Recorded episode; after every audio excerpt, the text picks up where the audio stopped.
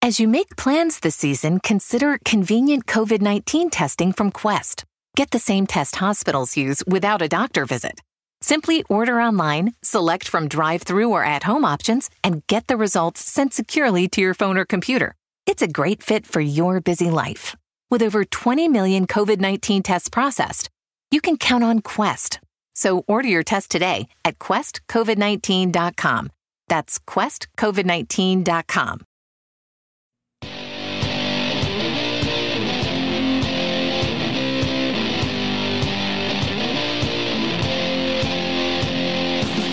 And you're on Friday's edition of Right Now with Jim Dawes on the Mojo 50 Radio Network, bringing you the news behind the news, the story behind the story. Hoping to convince you that reality is usually scoffed at and illusion is usually king. We're live on iHeartRadio, on demand on iTunes, TuneIn, Spreaker, and Spotify. And you can follow me on Twitter at Right Now Jim Dawes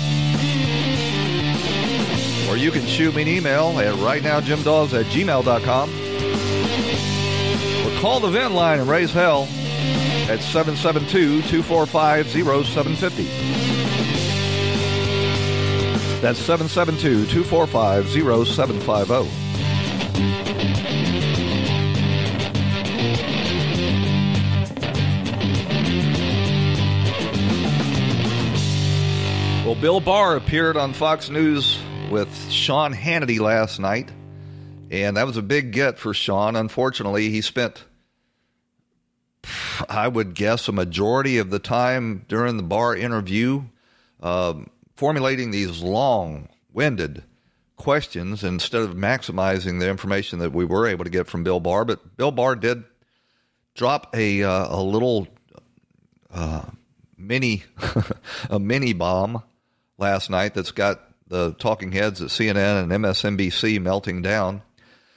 Uh, he said that uh, John Durham is, in fact, going to um, have some announcement sometime today. As of this airtime, he has still not made that announcement.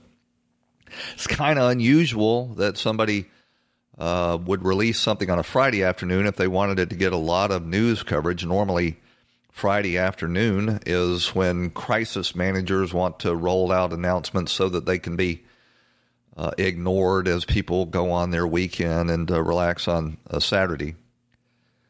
And uh, here's this clip from Barr making this announcement with regard to what Barr is now referring to as Russiagate. Oh, okay.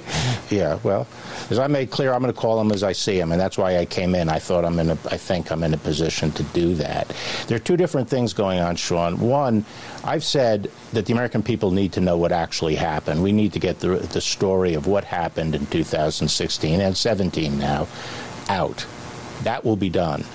The second uh, aspect of this is if people cross the line, if people involved in that activity violated the criminal law, they will be charged.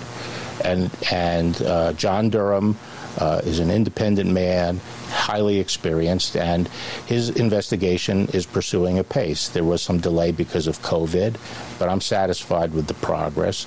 And I've said there are going to be developments, significant developments before the election, but we're not doing this on the election schedule. We're aware of the election. We're not going to do anything uh, inappropriate uh, before the election, but we're not being dictated to by this schedule. What's dictating the timing of this are developments in the case, and there will be developments. Is tomorrow uh, there will be a development in the case. It, it, uh, you know, it's not an earth-shattering development, but it, not an earth-shattering development, but he's going to tease where the Durham investigation is heading. you know, listen to Bill Barr. You can't help but wish that we had more leaders that were as articulate and uh, sort of uh, level headed as Bill Barr is. As I say, as of time of this airing, they have still not released this uh, this mini bombshell. I don't know if it's going to make any difference what um, Durham finds, unless he does issue some indictments prior to the election. The the Democrats have already salted the ground to ignore any of Durham's findings. They're they're back to pretending that the spying by the Obama administration didn't never happen. You remember early in the Trump presidency, he, after learning from from um, Devin Nunes that the Obama administration had been spying on his campaign, the media went on a two week public relations uh, jihad that it never happened. That Donald Trump was just spinning conspiracy theories, and how dare he suggest such a thing? Of course, uh, Devin Nunes's uh, warning has been proven out. All of the lies that Adam Schiff and all of the other Democrats engaged in have been discredited. But that doesn't stop uh, CNN and MSNBC and the network news shows from pretending it never happened. Here's Jim Acosta, just, um, I guess this was night before last, on CNN, continuing the stick your head in the sand tactic. Uh, and the president also uh, was slamming uh, President Obama, uh, Vice President Biden, accusing them of spying on the Trump campaign. That is just not true. That did not happen. It just did not happen. It didn't happen. The IG report was wrong. The evidence that Richard Grenell declassified and made public, all of that means nothing. It didn't happen. It didn't happen.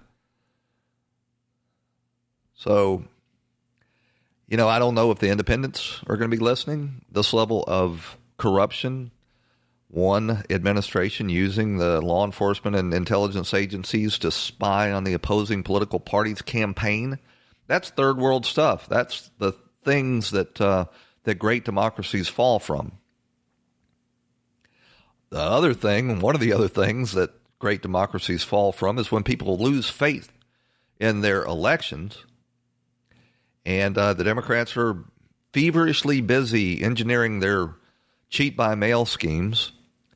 And th- those are really going to come home to roost in the swing states of the upper Midwest, where the Democrats were successful in capturing the governor's office, of course, referring to Michigan and Wisconsin.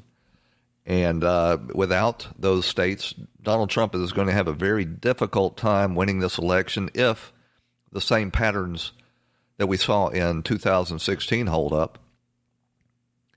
They're going to blanket their states with uh, with ballots that nobody requested. They're just going to send them to everybody's last known address on the registration rolls. Bill Barr touched on that uh, last night as well. Yes, I think it's it is grossly irresponsible to be doing what the Democratic Party is doing now. We've had very close races in recent history. The country is divided. If anything, we should be assuring the integrity of our elections so that government going forward will be legitimate and will be accepted as legitimate.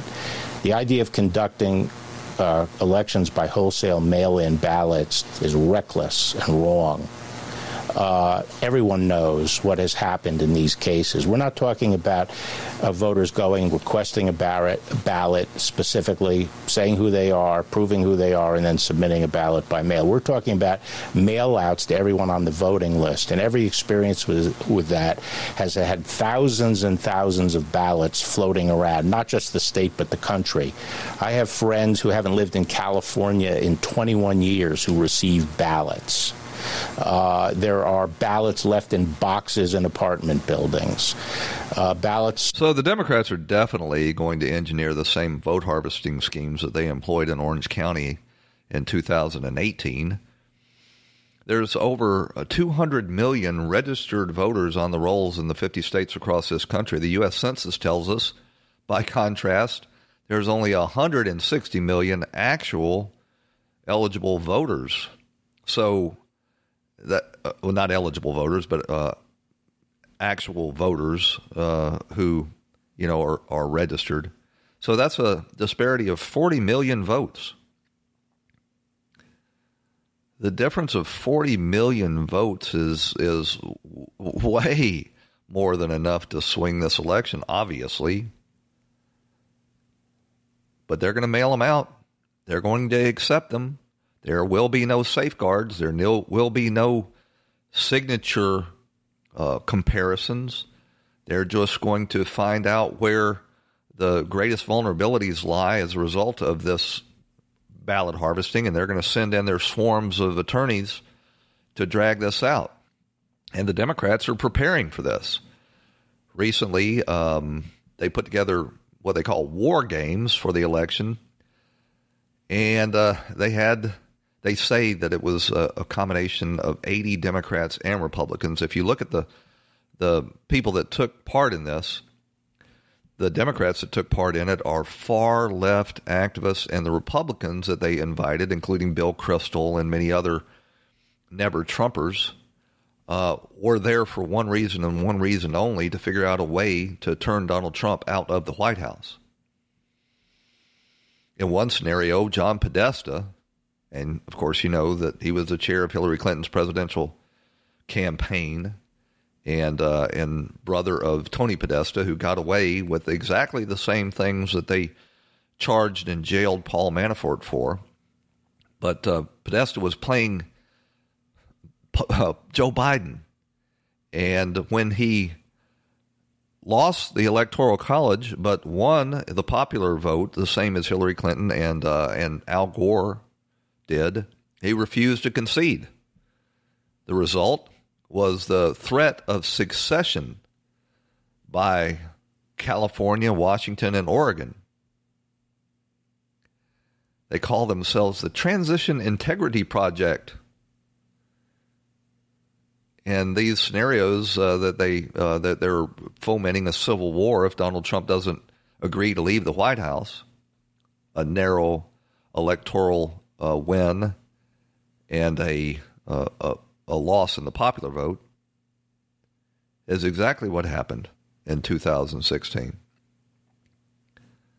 I I shouldn't say it was a narrow electoral college win because he won it by a substantial number of votes, but or a substantial number of electoral votes, but when you look at the actual number of votes that generated that electoral college win, it was only about 80,000. So in that scenario, John Podesta alleged voter suppression. voter suppression, you notice they, they constantly make these accusations of voter suppression. They never give any examples of it. And when you point out that what they're actually doing is voter fraud, they deny that there was any evidence of that, despite the fact that there is a mountain of evidence. So, California, Oregon, and Washington threaten to secede from the United States. John Podesta refuses to accept the results of the election, and we embark on a civil war. And that's where the transition uh, maybe I shouldn't call it a civil war. Maybe I should uh, call it a, a constitutional crisis. But there were many um, of these never Trump military personnel that participated in this. And I think they are setting it up for some sort of uh, confrontation that could most definitely result in a civil war. We're going to run out to a break. Stick with us. We'll be right back. This episode is sponsored by Schwans.com. What are you having for dinner tonight? Hmm, good question. Schwan's Home Delivery has a solution for you. Stock up your freezer with high quality frozen foods like premium meats and sides, delicious ready made meals, ice cream, and more. No subscriptions, no memberships, just a friendly yellow truck that's been delivering food for almost 70 years. Listeners of this show get a special deal. Get 20% off your first order with code YUM20. Check out schwans.com backslash YUM for details. Well, I've got a little bit of good news out of Atlanta, my old hometown. Uh, Paul Howard, the district attorney in Fulton County, which encompasses uh, the vast majority of Atlanta, went down and went down hard in yesterday's primary uh, runoff between him and uh, and Fani Willis. it's F A N I. They're pronouncing it Fani, but it's it's Fani Willis. I guess it's sort of a Kamala Harris situation. We're not allowed to pr- mispronounce her name. She uh, she ran. Uh, she won in a romp against Paul Howard. He'd been in office, I think, 21 years. He has been a disaster for law and order in Fulton County uh, refusing to prosecute a large number of uh, felons that Atlanta police had arrested.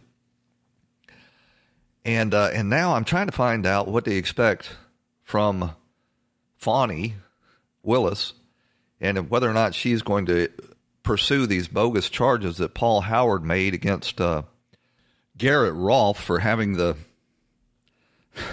the nerve to defend himself against a fleeing felon who was firing upon him with a a, a, a taser, a taser gun, which is in Georgia considered a lethal weapon. And uh, you know what I worry about is whether or not Fani Willis is another one of these Soros district attorneys. I I kind of doubt it. She did get the endorsement of the International Brotherhood of Police Officers in Atlanta. Um, you know they are so sick of Paul Howard, both because of his you know persecution of Garrett Rolfe and because of his history, that uh, they probably would have endorsed anybody at that point. Fani Willis is not going to face any general election challenge, which is a damn shame because at this point, I think a Republican would have a very good chance of uh, of taking over that office if they bothered to contest the election. But Paul Howard was uh, enmeshed in uh, a a scandal where he he took one hundred and forty thousand dollars that had been given to his office by Atlanta to enhance prosecutions and uh, and converted it to his own use. Here's a clip of Fani Ross before the election detailing what happened there. Bad. I think it's a, a classic fight, um, and I think that citizens will have to make a choice. We have a district attorney now that works for his own self interest, uh, seems to care about the things that benefit him and not the community. Former prosecutor Fani Willis says Paul Howard took for himself tens of thousands of dollars that former Atlanta Mayor Kasim Reed transferred to a nonprofit designed to help fight crime in underserved communities. Howard told 11 Alive News it was always intended for his personal bank account. I met with the mayor asking them for a salary supplement from the city of Atlanta. What I did is what Americans do all the time. We ask for pay raises. Pay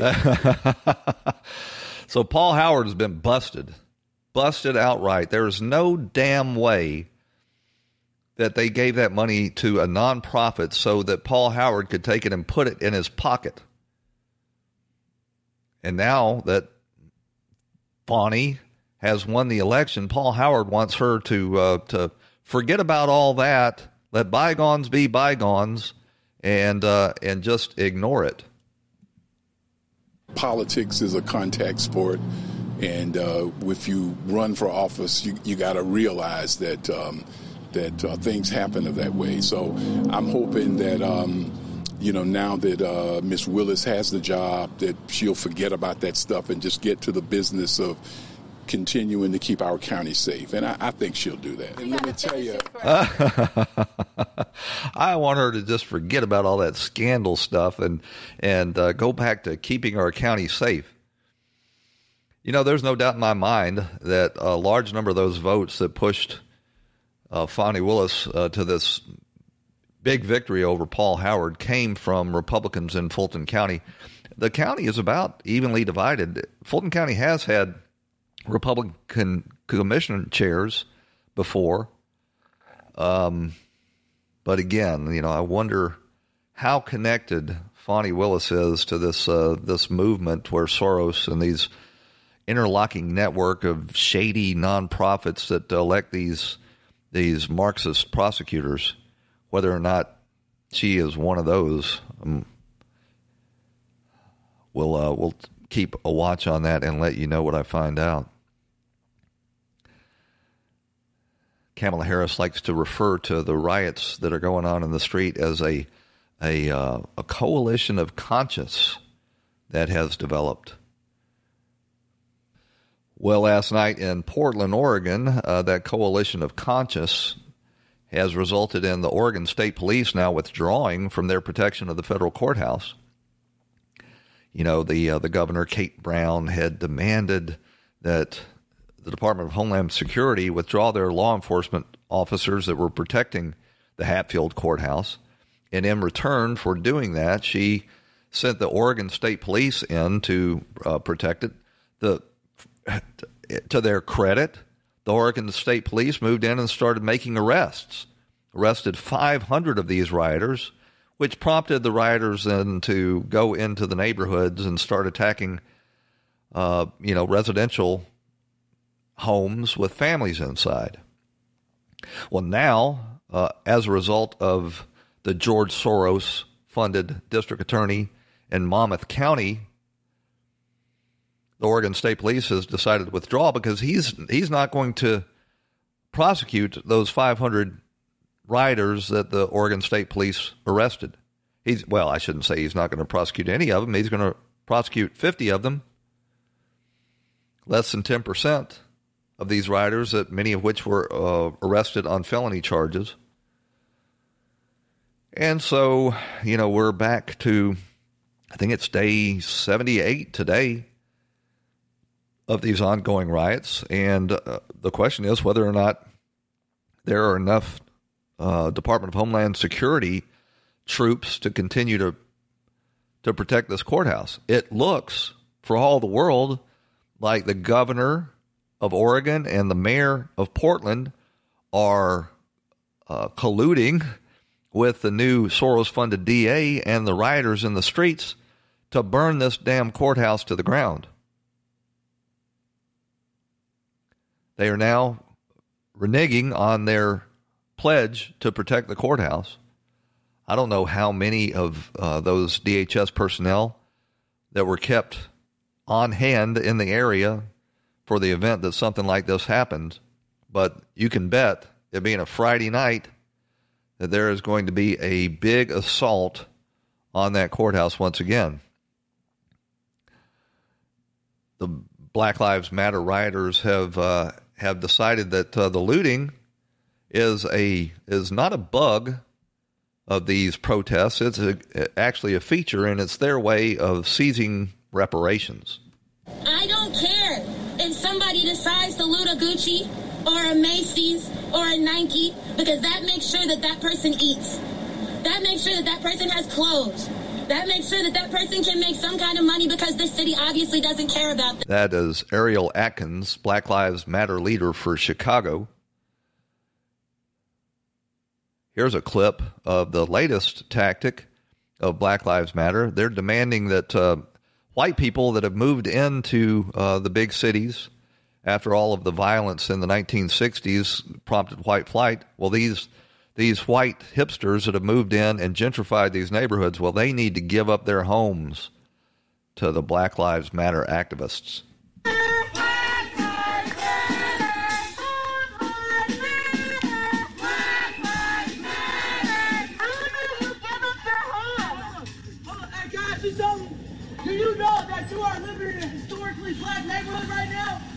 Do you know that?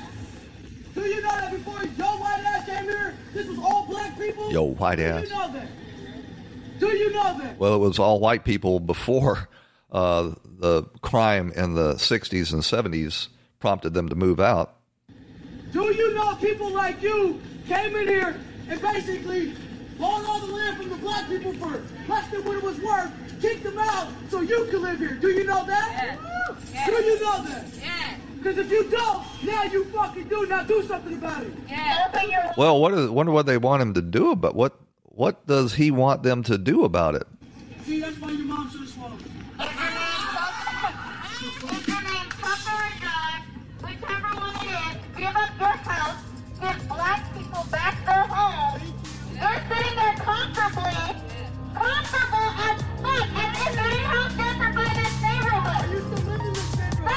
You need to give up your home, give it back to black people, and move out of this neighborhood. So, everything I was telling you about the ethnic cleansing going on in our big cities, well, there it is right there. They want another white flight. They want housing values to plummet so that they can move back into these rebuilt neighborhoods and take them over. We got to run out to a break. Stick with us. We'll be right back on Right Now with Jim Dawes on the Mojo 50 Radio Network.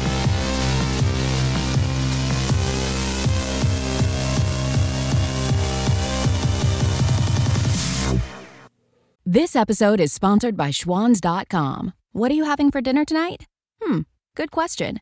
Schwan's Home Delivery has a solution for you. Stock up your freezer with high quality frozen foods like premium meats and sides, delicious ready made meals, ice cream, and more. No subscriptions, no memberships, just a friendly yellow truck that's been delivering food for almost 70 years. Listeners of this show get a special deal. Get 20% off your first order with code YUM20. Check out schwans.com backslash YUM for details.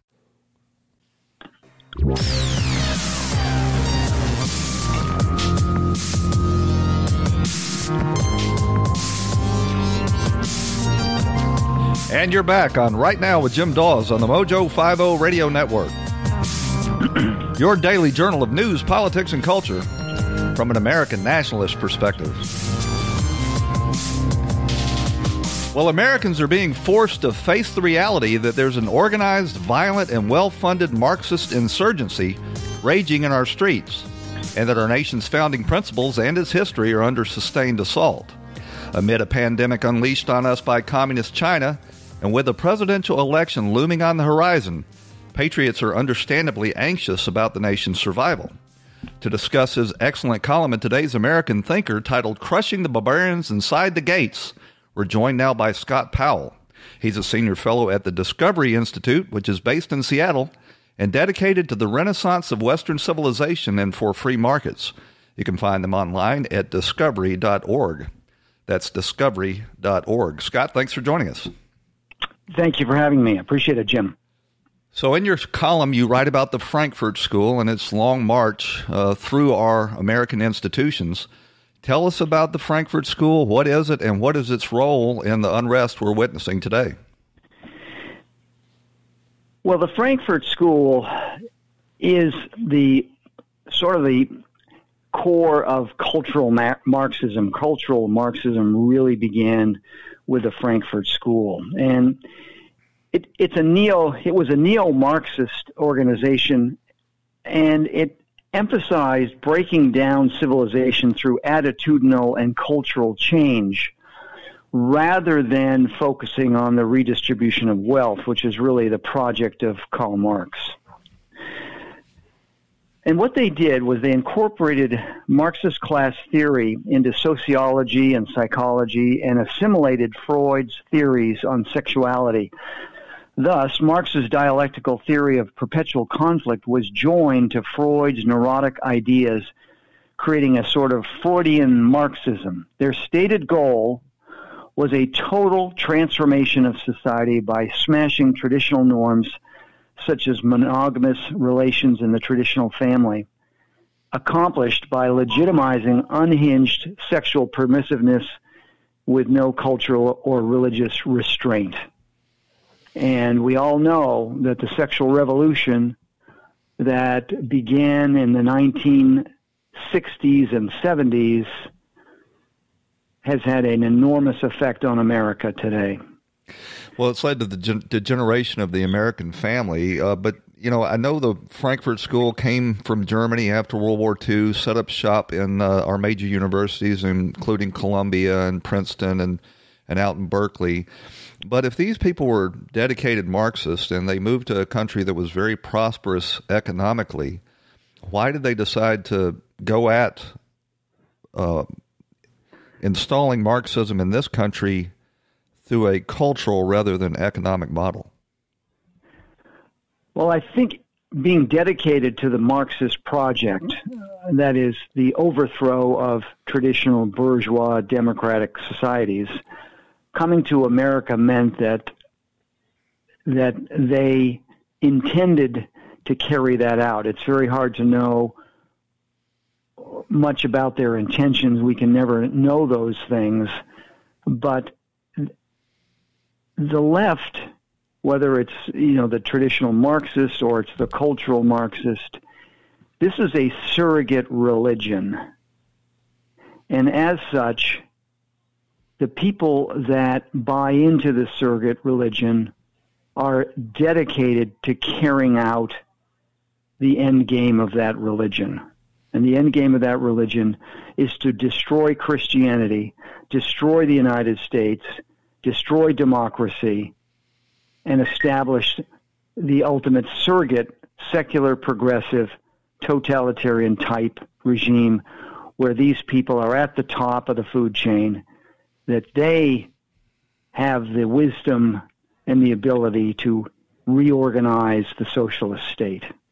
Well, you're kind of talking about the the godless communism that uh, rose in the Soviet Union and communist China, the ideology that led to the slaughter and the the killing of over hundred million people in the last century. Why has Marxism not been thoroughly discredited by history, and how has it taken root so deeply in the in the imagination of um, our younger generations? Well, because they're not being taught history. If people were being taught the facts of history, Marxism would have no no foundation. It would not have the power or the influence that it does. But because because the facts of the Marxist history are all covered up, ignored, denied, uh, then Marxism can continue to, uh, you know, to exist, and the Marxists can spin their webs. Remember, what they're after is total power, and they don't really care. They haven't really thought out how they're going to build their utopian state. Most Marxists are really not utopians. They're power hungry people. And there's and the Frankfurt School was full of those people. They were different than the street Marxists, than the you know the the Leninist, Stalinist, Communist Party type Marxists. These were sophisticated intellectuals who were above everybody else. They had the answers.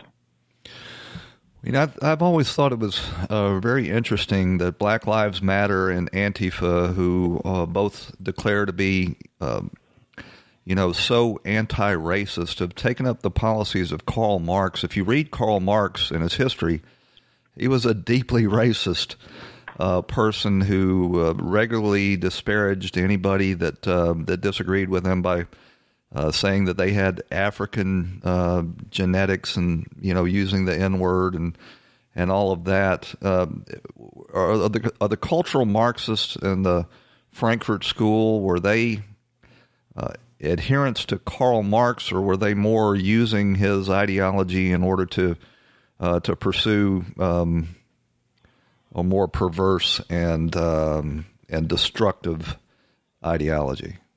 I think it's the latter, Jim. I think it's the latter. These people, for these people, there is no absolute truth. None at all. Truth is what they create, it's what they make. So just like Saul Alinsky, his rules of radicals be summarized in that the ends justify the means, which, by the way, Saul Alinsky is now embraced by the Democrat Party in America today. The ends justify the means. There is no absolute truth. There is no law and order based on a constitution. There might be, but they don't subscribe to it because the ends justify the means. Well, that's this the is, uh, this that's is true old, for all Marxists, cultural Marxists, saying by traditional any means Marxists. necessary, and any uh, means necessary. Yep. And and there's um there's uh, a city council member out in Denver, Colorado. She is a self-declared Marxist that was elected to city council. Uh, she came in with the stated intention of uh, unseating the the uh, economic order out there, and uh, she's using that term by any, any means necessary, right there in Seattle, where the uh, the Discovery Institute is based. You've got the city councilwoman uh, uh, Carisha, I think her name, Charisma, who's using revolutionary language like this. I have a message for Jeff Bezos and his class. If you attempt again to overturn the Amazon tax, working people will go all out in the thousands to defeat you. And we will not stop there because you see, we are fighting for far more than this tax. We are preparing the ground for a different kind of society. And if you, Jeff Bezos, want to drive that process forward by lashing out against us in our modest demands, then so be it. because we are coming for you and your rotten system. So these uh, these Marxists that have installed themselves uh, in government now are using the language of revolution, and you wonder why the corporate class in the United States is throwing money at these organizations hand over fist. Do you think that Jeff Bezos and the other billionaires just think that the Marxists will come after them last if they uh, if they feed the monster? I think they're trying to buy time. They're trying to buy them off. I mean, this is not new.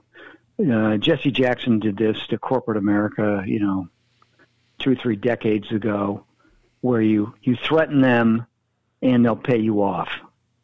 So that's what's going on with high tech, you know, donating and supporting Black Lives Matter.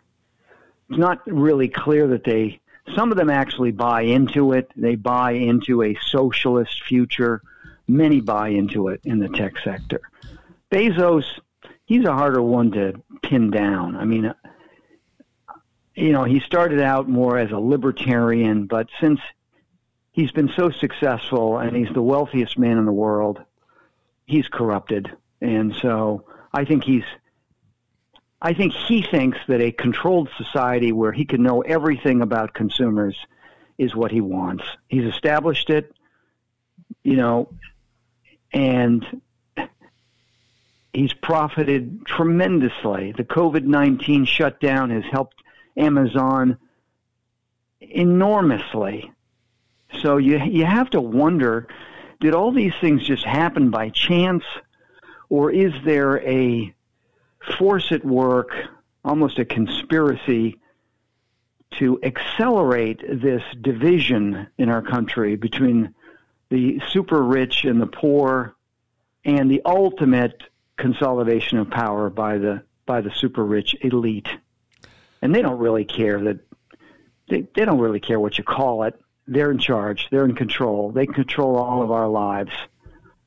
And uh, well, I'm not averse to be being called a conspiracy theorist myself. I think that the the Wuhan virus was purposely spread throughout the world. If you looked at the rise of the virus in Wuhan, China, the communist Chinese dictators locked down Wuhan for internal travel, but continued to allow tens of thousands of uh, citizens to fly internationally, and the number one destination was in the United States.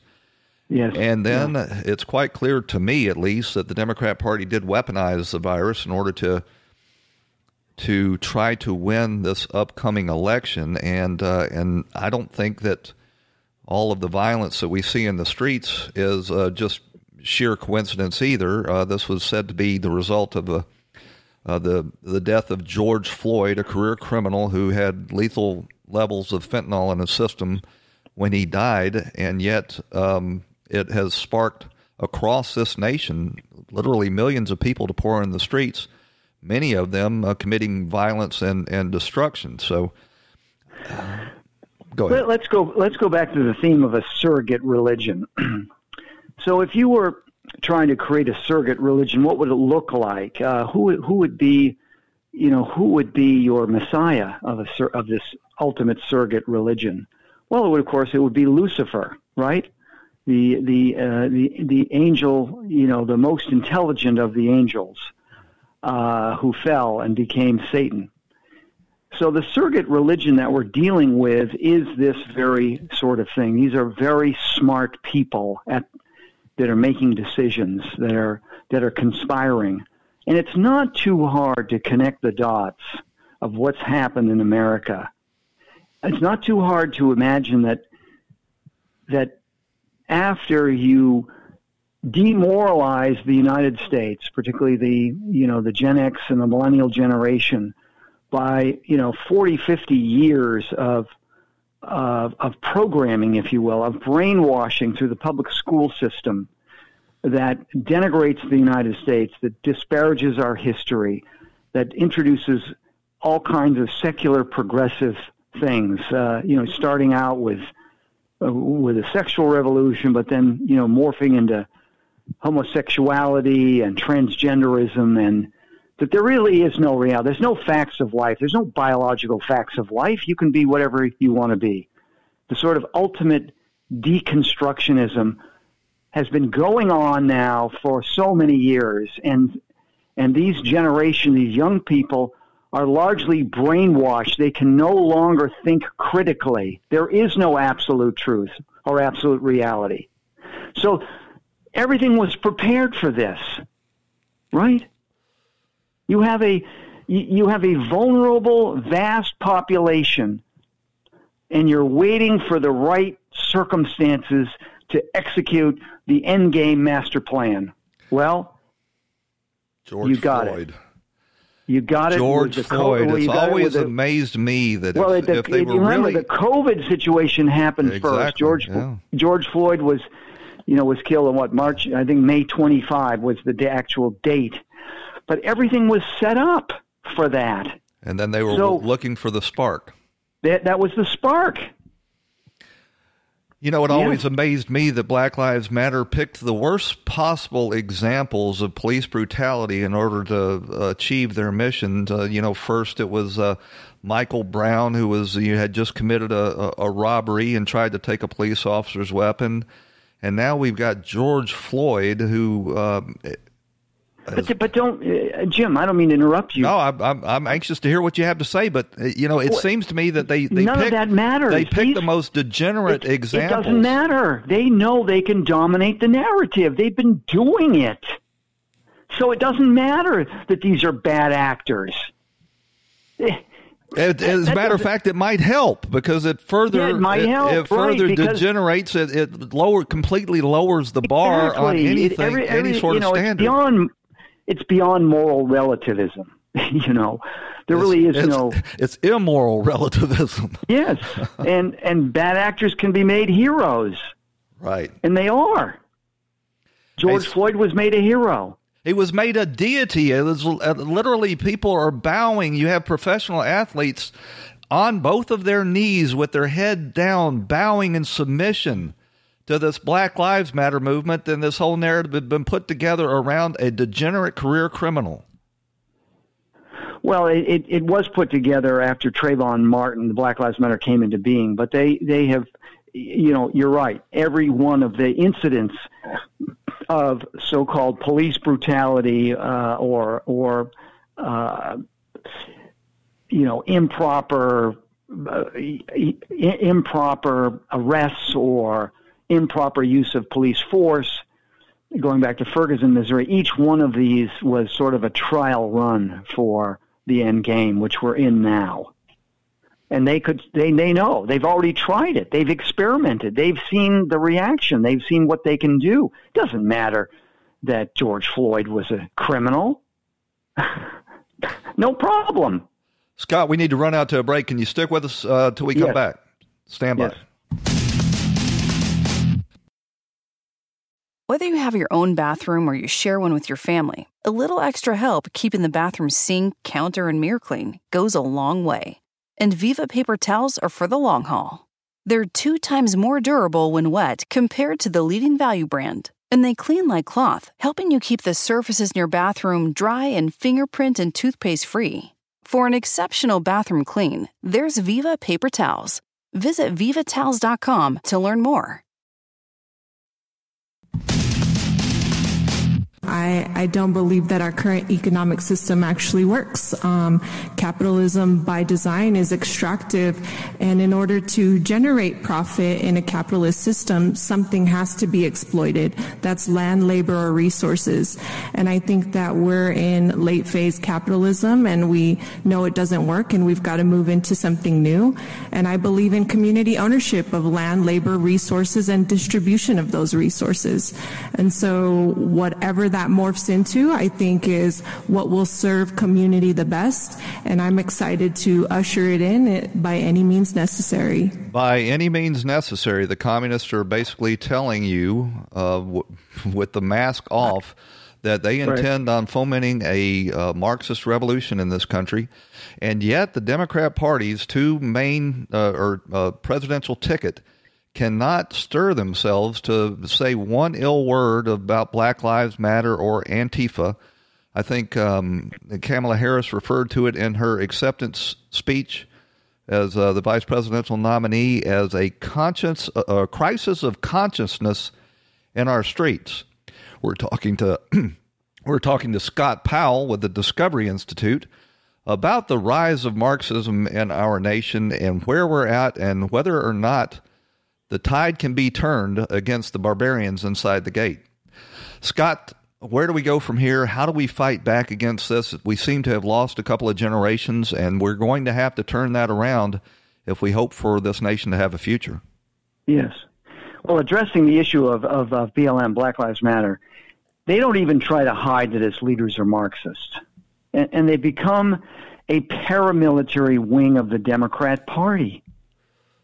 They've received millions of dollars through the Act Blue online fundraising interface.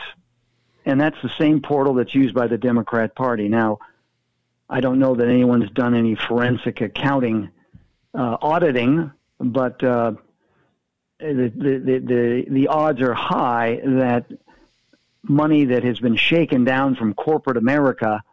Um, it's a straight flow through. Act Blue decides where that money is going to go. They raise it uh, because of certain causes, and it's a it's a direct right. flow through. I'm sure they're paying these uh, these Marxist organizers quite well, but it's not just millions of dollars; it's tens of millions of dollars, maybe hundreds of millions of dollars that have been raised around this um, this Black Lives movement uh, after George Floyd, and uh, that may be the reason they're so reluctant to say anything negative. I believe so. I think that that has a lot to do with it, and they they think that this they they've tried everything else. Remember, they are desperate. They are desperate to remove Donald Trump. They tried the the the failed coup, the you know the the uh, Russian hoax, and then the impeachment. Right? Remember, the the impeachment proceedings ended. I believe they ended in early February. When, when did COVID unfold? Oh, early yeah, February. Was, well, just a few was, just a few days prior to uh, the the vote on impeachment, uh, the the Wuhan virus was arriving on our shores. Right, right. So, you know, this, this is sort of their last. You know, this is the last. You know, effort. This is they're desperate to remove Donald Trump, and they think that they, through this, you know, violence, destruction, looting, that these riots in the street can be spun in such a way that it can be used against Donald Trump. Now, some, if if you look carefully at the signs that many of the protesters carry, a frequent theme is no justice, no peace. You'll see signs in every demonstration. No justice, no peace. What what is that saying? Depends on what your definition of justice is. Right, it's their justice. The the point is that these are rioters that are saying if you want this to end, you got to get rid of Donald Trump. And there believe- will be no there will be no peace unless the social justice of removing Donald Trump and installing the alternative, electing the alternative. Capitulation. Yep. That's these people are in the business of not just shakedowns, they are extortionists, they are uh, they give ultimatums. You notice that most every uh, everything they do is just antithetical to the to the tradition and the heritage of our country. They didn't ask whether it, statues could be taken down. They just right. pulled them down. They didn't. That's right. They didn't ask anybody's permission. They told us at first that it was about uh, the Confederacy, but they moved on very quickly to religious uh, saints and and other foundational uh, people in our history. And if that doesn't reveal who they are, I don't know what is. You know, they want to destroy America. They want to destroy our heritage, our history, because they can't create the utopian socialist state without first destroying the system that we have and the traditions that we have. Well, I think their um, their coercion, their uh, their extortion, is being targeted directly at the so-called uh, suburban soccer moms who, who, they think will be, um, you know, most vulnerable to this sort of uh, extortion. But in the short time we've got left, I want to ask you, uh, you know, if we don't turn this around for the generations coming up, then the nation's lost. So, how do we go about reversing the tide of the uh, entrenched Marxist ideology in our universities and now even in our K through 12 education? Well, I'd start out first by saying we have to build a, we, we have to build a um, solidarity with each other uh, based on Judeo-Christian principles. We we need to do we, we need to be very prayerful because we need God's help in this project. There's no doubt about that. So I start with you know with prayer. But you know, and, Scott, I'm I'm sorry to interrupt, but it's hard to. Uh, wonder how we're going to appeal to God when we've become such a degenerate culture. You can only look at what's going on in the street and realize that well, you, God is not happy at all with us. Look, if, if you if you've read Scripture, you know the story of Lot, and if you could find a few righteous people, uh, God God w- would um, not destroy that land. God started a great work in America from the very beginning. God has not abandoned this country, and we need to recognize well, that. My worry is that we have abandoned God. Well, many of us have, but you haven't. I haven't. And we all know lots of people who haven't. So God is God wants to spare this country, but He is saying to us that you've got to make, you've got, you, you've you've got to face up uh, to your failures. You've got to repent, and you've got to and you've got to change your ways. So to to get to the specifics of what we do, each one of us is an ambassador and a missionary with all, all, all the people around us, and we have to do our best to to educate those who are educatable. Uh, this is the end game. The vote in November is critical. We need to get out the vote in such a way that we've never done before. So we start there. If if we can, you know, if if we can uh, hold on to the White House and wouldn't it be wonderful if we could have a uh, a Republican House as well as as preserving the Senate? That would give us the opportunity to do a, for for Trump and people around him to do a lot. Um, and it won't. It, what is the story in the Bible where God sent the imperfect messenger uh, to to try to save the people? I think uh, Donald Trump is a, a, very flawed messenger, and and I wonder if uh, God's hand is not at work there it's absolutely at work there. How do you? Why do you think he was? Why do you think he was allowed to be elected? God allowed that to happen. He seems Remember, he seems like a very improbable savior, uh, national yeah, savior, I should say. I disagree with you. What do we need right now? What's lacking? What is lacking in our in our culture, in our demoralized culture? What's lacking is is courage, is single-mindedness and focus, and a willingness to fight. Donald Trump is a fighter. We've well, never seen a leader like him in the Oval Office, and that's what's needed because that's what the times require. Donald Trump was allowed to be elected because he was the right to- right man for the times in which we live. Scott Powell, senior fellow at the Discovery Institute. You can find them online at discovery.org. Scott, thanks for joining us. I hope you come All back right. again. Thank you, Jim. Well, that takes us to the end of this edition of Right Now. I want to thank you for joining us, and I hope you'll come back here again tomorrow on the Mojo 50. Whether you have your own bathroom or you share one with your family, a little extra help keeping the bathroom sink, counter, and mirror clean goes a long way. And Viva paper towels are for the long haul. They're two times more durable when wet compared to the leading value brand and they clean like cloth, helping you keep the surfaces in your bathroom dry and fingerprint and toothpaste free. For an exceptional bathroom clean, there's Viva paper towels. Visit vivatowels.com to learn more. If you have thyroid eye disease and the pain in the back of your eye is forcing bad words from your mouth, it might be time to discover another treatment option. To learn more, visit treatmyted.com. That's treatmyted.com.